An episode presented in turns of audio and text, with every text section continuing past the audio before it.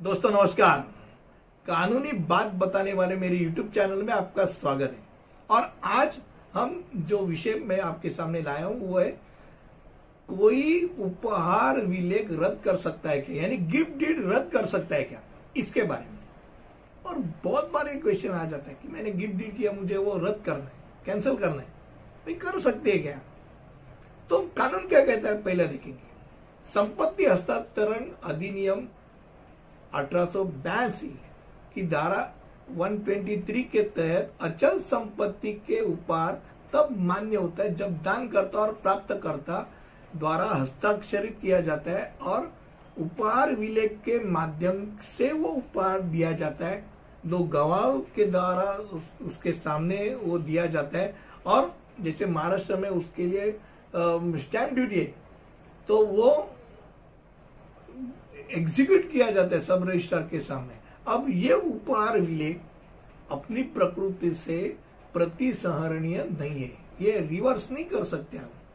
ऐसा इसलिए कि क्योंकि मौलिक रूप से अगर देखा जाए, कानून के आधार से देखा जाए तो एक बार आपने उपहार दिया तो उसके बाद वो रद्द करना, वो रद्द किया नहीं जाना चाहिए।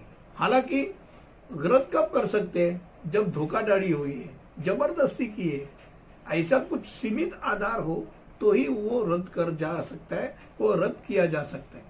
नहीं तो एक बार गिफ्ट डीड दिया, मैंने दे दिया, वो उसका हो गया। अब गिफ्ट डीड को चुनौती कौन दे सकता है?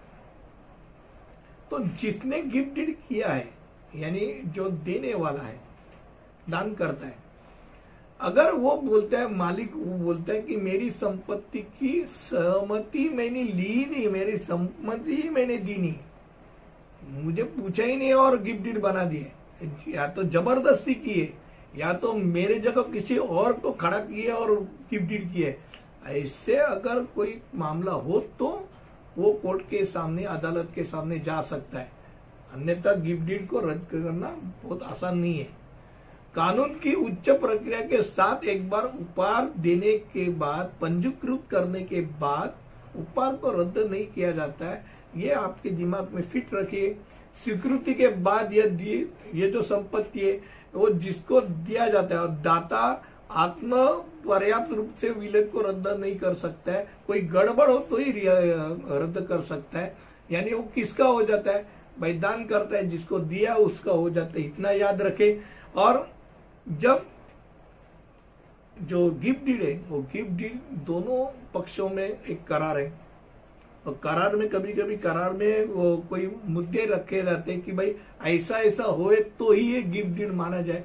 तो अगर वो जो चीज़ है, वो नहीं की गई तो रद्द किया जा सकता है। मेरे सामने ऐसा भी एक बार हुआ कि कोविड के दिनों में एक पिता ने अपने लड़के को गिफ्ट किया था। घर गिफ्ट किया था, और वो लड़का चल बसा। कुछ किया ही नहीं, सोसाइटी में वो गिफ्ट डीड भी नहीं दिया। चल बसा। चल बसने के दौरान उसने अपने बहू को वापिस एक बार गिफ्ट डीड करके वही चीज़ दे दी। अब सामान्य रूप से वो बहू, यानी उसके बेटे की तो हकदार थी। पर ऐसे मामले कम होते हैं। बहुत बार ऐसा होता है कि लोगों का मन बदलते रहता है। मैंने गिफ्ट दिया, अभी वो अच्छा मेरे से बर्ताव नहीं करता। मैं बदल सकता हूँ क्या? तो नहीं बदल सकते भाई। गिफ्ट डील मत करो फिर, इतना है तो। आज के ये इस वीडियो के द्वारा कोई उपहार विलेख यानी गिफ्ट डील रद्द कर सकते हैं क्या? इसके बारे में आपके सामने रखा। अगले वीडियो में ऐसे कुछ अलग सा आपके सामने लाऊँगा। तब तक के लिए अनुमति दीजिए। धन्यवाद।